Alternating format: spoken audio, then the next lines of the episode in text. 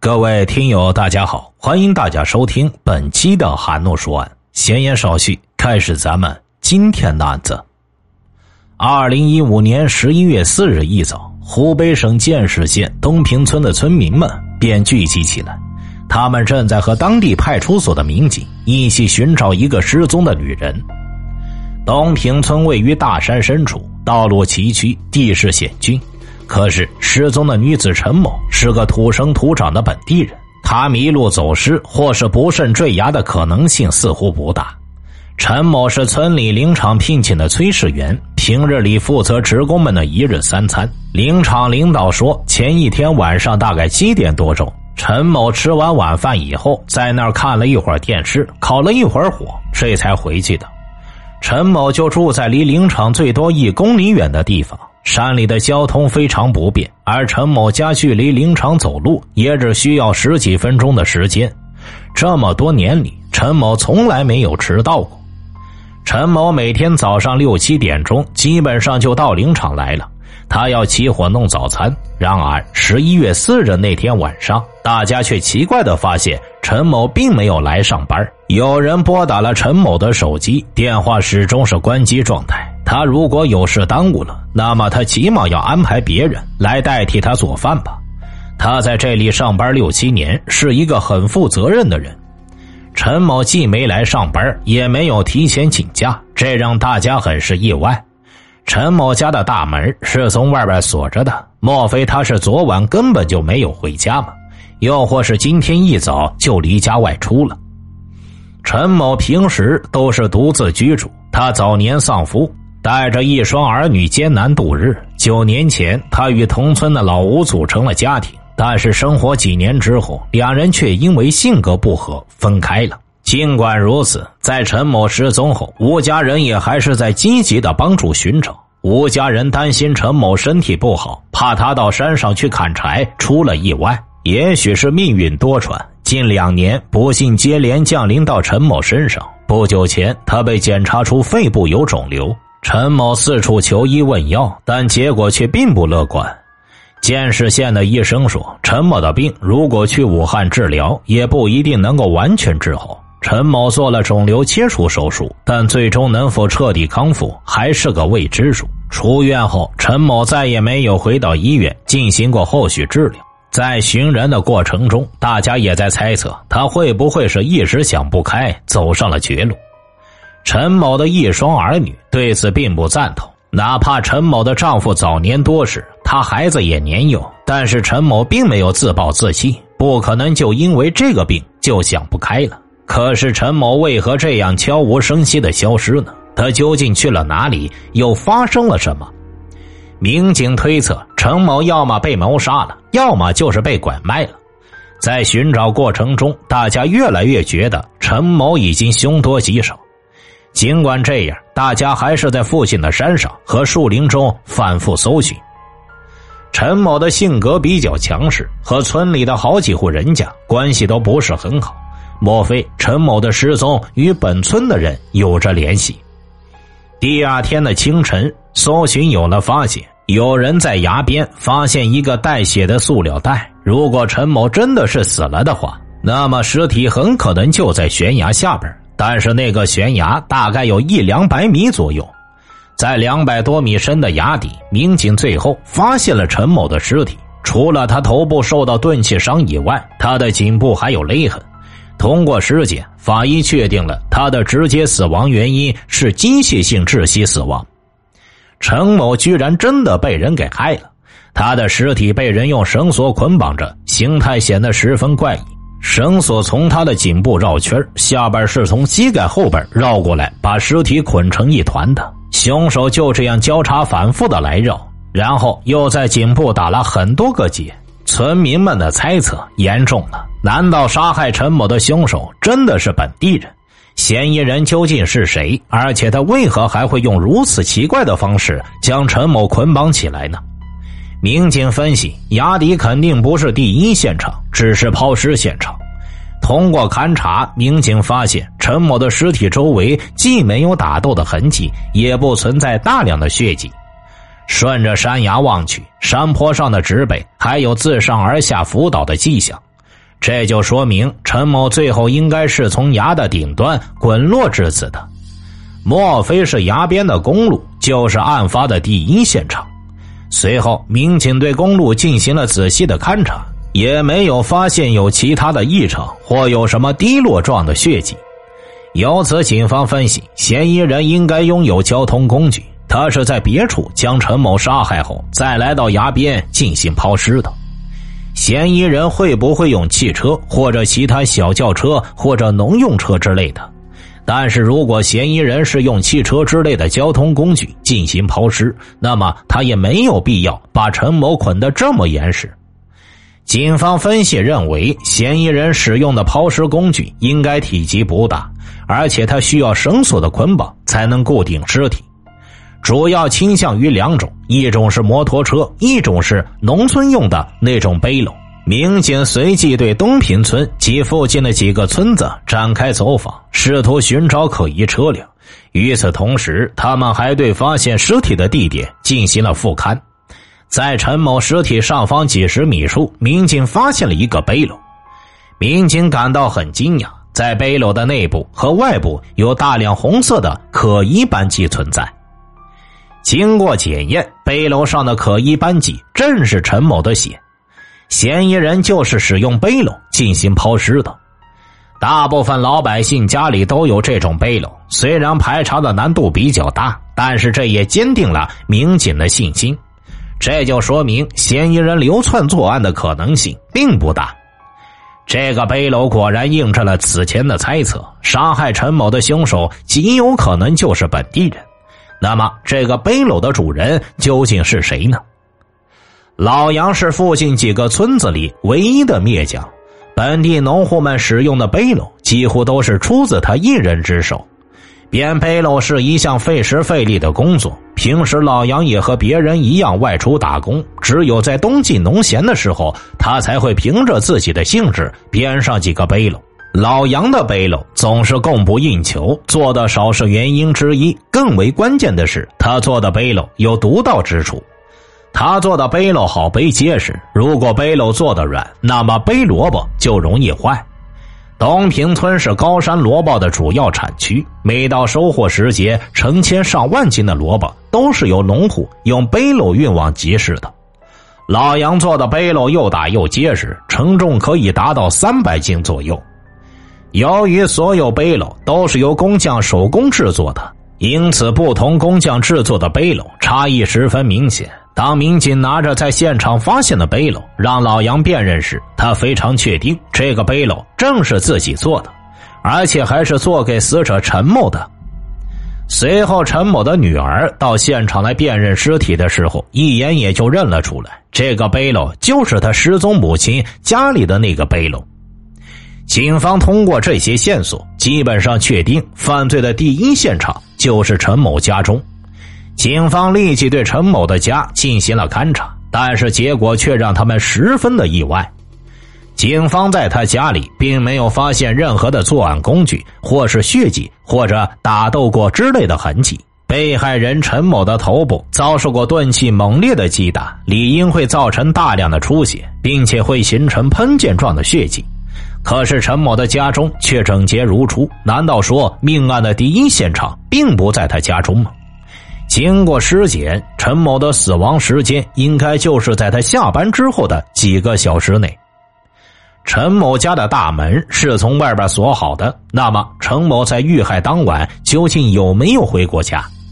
如果陈某是在下班途中遇害的，那么嫌疑人作案的动机又是什么呢？倘若当晚陈某已经返回到家中，那么又是什么原因让他在寒冷漆黑的夜晚选择了离家外出呢？抛尸现场到他家方圆大概十公里左右，民警进行了大面积的调查走访。在走访中，民警很快获得了一条重要线索：小陈是东平村的一名村民。就在陈某失踪的当晚，他在驾车回家的路上碰到了一件怪事。小陈路过的时候，看到两人站在那里抽着烟聊着天黑漆漆的公路上突然出现两个人，这着实把小陈吓了一大跳。大晚上的那么冷，两个人在那里抽烟聊天，这让人感觉到很是奇怪。这两个人究竟是做什么的？他们是想要拦路抢劫吗？小陈距离那两个人越来越近，就在车灯照过去的一瞬间，这两名男子居然用手挡住了脸。据小陈回忆，当晚那两名男子所站的位置就在陈某家背后的山坡上。两名男子用手捂着脸，小陈也没有看清楚他们的面部。这个现象是比较可疑的，而且这个时间段又正好是被害人有可能遇害的时间段。作为一个抛尸案件，一个人是很难完成整个过程的。民警推断，作案的人员至少应该是两人以上。这两个神秘的男子的出现，立刻引起了警方的注意。他们究竟是谁？他们会是杀害陈某的凶手吗？据民警了解，陈某有一个跟他关系十分要好的邻居，姓张。几年前，这个邻居举家搬到镇上去了，于是便请陈某帮忙照看自己的房子和田地。热心肠的陈某欣然答应，可没想到，这也让他卷入了一场纷争。另外，村里的一户姓雷的人家，雷家总是想要占张家，也就是陈某帮忙照看的房子家的那一块地。张家不同意，于是就和雷家打官司。有关部门曾经几次到村里进行调查，而陈某则出面为张家做了证明，证明这一块地的确是张家的，而不是雷家的。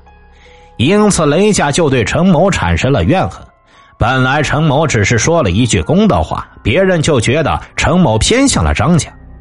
果不其然呢，陈某从此就摊上了麻烦事没过多久，他家门前的公路就被人挖断了。陈某做了那个证明之后，雷家的官司打输了，因此就怨恨上了陈某。陈某的公路经过雷家山林的时候，雷家就把陈某的公路给挖了。在这之后，陈某气不过，多次到村委会反映该问题，两家的关系闹得十分的紧张。在这之后，陈某的亲戚都劝他不要管这事儿了，挖了就挖了。但是陈某一直坚持找村委会、综治办和派出所帮他解决问题。后来几番调解之后，陈某家门前的路终于被修复，可是这场风波却并未结束。后来，陈某居然也如法炮制，可是他挖断的却是此前和他共同生活过的老吴家的路。陈某就觉得老吴在雷某挖断他家公路的时候支持了雷某，因此陈某积怨也比较深。因为这件事，陈某与老吴一家闹得不可开交，村干部曾多次给双方进行调解。陈某曾经说过一句话。这条路，其他任何人都可以走，包括老吴的儿子小吴，但前提是你只能一个人走，哪怕是骑着摩托车，但是千万不能带着老吴，那就不行。也就是说，这条路任何人都能走，就是不允许老吴走。老吴和陈某毕竟是夫妻一场，可是他当初为什么没有站出来帮陈某说话呢？这两人之间究竟有着怎样的矛盾？原来呀，多年之前，老吴的妻子离家出走，只留下父子两人相依为命，日子过得十分的艰难。后来，老吴和陈某组成了家庭，生活中老吴踏实肯干，少言寡语，但是陈某性格泼辣，做事风风火火。两人在一起生活的时候，陈某就比较强势，经常也骂老吴。做事稍微慢一点，或者什么事没做好，陈某都会把老吴给骂上一顿。由于性格的原因，两人在生活中经常产生矛盾。老吴虽然不会主动争吵，但是心中的不快却慢慢的积累下来。两人最激烈的一次冲突发生在陈某生病之后。当时为了给陈某做手术，老吴拿出了两万块钱，但是等陈某刚一出院，老吴却提出要外出打工去。考虑到儿子小吴还没有成家，于是老吴决定出门打工，挣点钱给儿子结婚用。陈某又觉得家里的田地什么的，就不想让老吴出门。他想老吴继续留在家里帮忙做点事顺便照顾一下家里边。这一次，两人发生了激烈的争吵。争吵中，陈某对老吴说道：“如果你非要走，那你这次出了门就永远不要再回来。你出门之后要出车祸，死了之后连骨头渣都不剩。虽然这么骂吧，老吴态度还是挺坚决，依然出去打工了。一年之后，老吴返乡，就带着儿子直接住回了自己的老房子，算是与陈某彻底的分开了。从此后没多久，陈某便挖断了老吴家门前的公路，两家的矛盾愈演愈烈。陈某的死会不会与老吴存在着联系？民警不由得联想到，司机小陈曾经看到过那两名神秘的男子。陈某失踪后，老吴像往常一样，一直在附近的村子里给人干活而他的儿子小吴还跟着大伙儿一起四处寻人。他们会是本案的嫌疑人吗？十月三日晚上，老吴父子都在家里边，一直到晚上大概九十点钟的时候，他们才上床睡觉。老吴一家完全没有作案时间。与此同时，针对那两名神秘的男子的调查也有了结果。这两人是邻村的一对父子，他们外出办事，在回家的路上走累了，于是停下来抽烟歇脚。刚好司机小陈的车灯光照射过来，他们就怕灯光刺眼睛，于是用手捂着眼睛，不让灯光刺到。线索到此全部中断了。莫非凶手另有其人？嫌疑人究竟是谁呢？他又为何要将陈某残忍的杀害呢？陈某的遇害疑点重重，目前案发的第一现场依然没有找到，嫌疑人的作案动机也尚不明确，就连与陈某矛盾尖锐的老吴一家似乎也不具备作案时间。但是仔细回想目前掌握的线索，民警产生了新的疑惑。据老吴一家人讲，陈某失踪当晚，老吴在自己房间里边玩手机游戏，而小吴和妻子则在客厅里打牌。他们三人在十点钟左右全部睡觉了。老吴说的这些细节太一致，作为侦查员敏锐的直觉，在某一件事物上边，如果所有人都把这个细节描述的太一致的话。这就显得有些不正常。按照平常人的思维来看，假如你在某个时间段做了什么事情的话，不会记得特别详细，都只会大概说出时间什么时候，不会详细到几分。但按照他们的描述，这三人分处两个房间，彼此是不可能看到对方的。在这种情况下，他们又怎么可能知道对方具体什么时候睡觉，中途有没有人出过门的呢？根据这种情况，民警对老吴的儿媳进行问话，儿媳就说，当天晚上他们父子俩是同时出的门。据小吴妻子讲，当天晚上他们父子二人在八点钟左右外出了，直到十点钟才返回家里。两人称刚才是去外边讨债了，并且叮嘱儿媳，如果有警察来问，就说他们从来没有出去过。老吴儿媳的这番话，直接把嫌疑引向了吴家父子。他们明显是在撒谎。随后，警方便把吴家父子传唤至派出所。突审之下，这两人很快交代了他们报复杀害陈某的犯罪行为。后经过指认，警方也找到二人行凶时使用的作案工具。据老吴说：“我们出门打工的时候，他如果不骂我，不那样诅咒我，那么……”我还是不会往这方面想的，在老吴看来，是他外出打工前陈某的诅咒的话刺激到了他。后来再加上公路又被陈某挖断了，他觉得实在是咽不下这口气。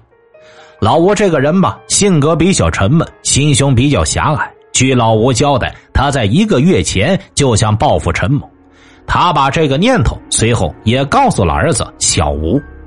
因为老吴妻子走得早，老吴和儿子相依为命，感情很是深厚，所以小吴自己也觉得委屈，父亲又受到了欺负。这天深夜，吴氏父子就来到陈某家附近，两人在房子后边潜伏了下来。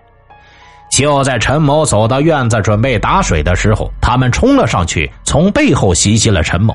杀完人之后，小吴用绳子和陈某家的一个塑料袋对尸体进行了包裹，随后又拿了一个背篓装着尸体往悬崖走去。而老吴则在家中接水，用扫把把整个院落的血迹打扫干净。两人分工明确，离开的时候还把陈某家中的一只手电给带走，将陈某家的房门锁好之后，再将陈某家中的钥匙也随手带走了。在此之后，检察机关以故意杀人罪对吴家父子提起公诉。老吴说，他很替儿子后悔，自己此时也是相当的后悔。但是现在后悔又有什么用呢？等待他们的将是法律的制裁。听大案要案，观百态人生，欢迎留言、转发、点赞。我是说书人韩诺，关注我，了解更多精彩大案。好了，这个案子就为大家播讲完毕了，咱们下期再见。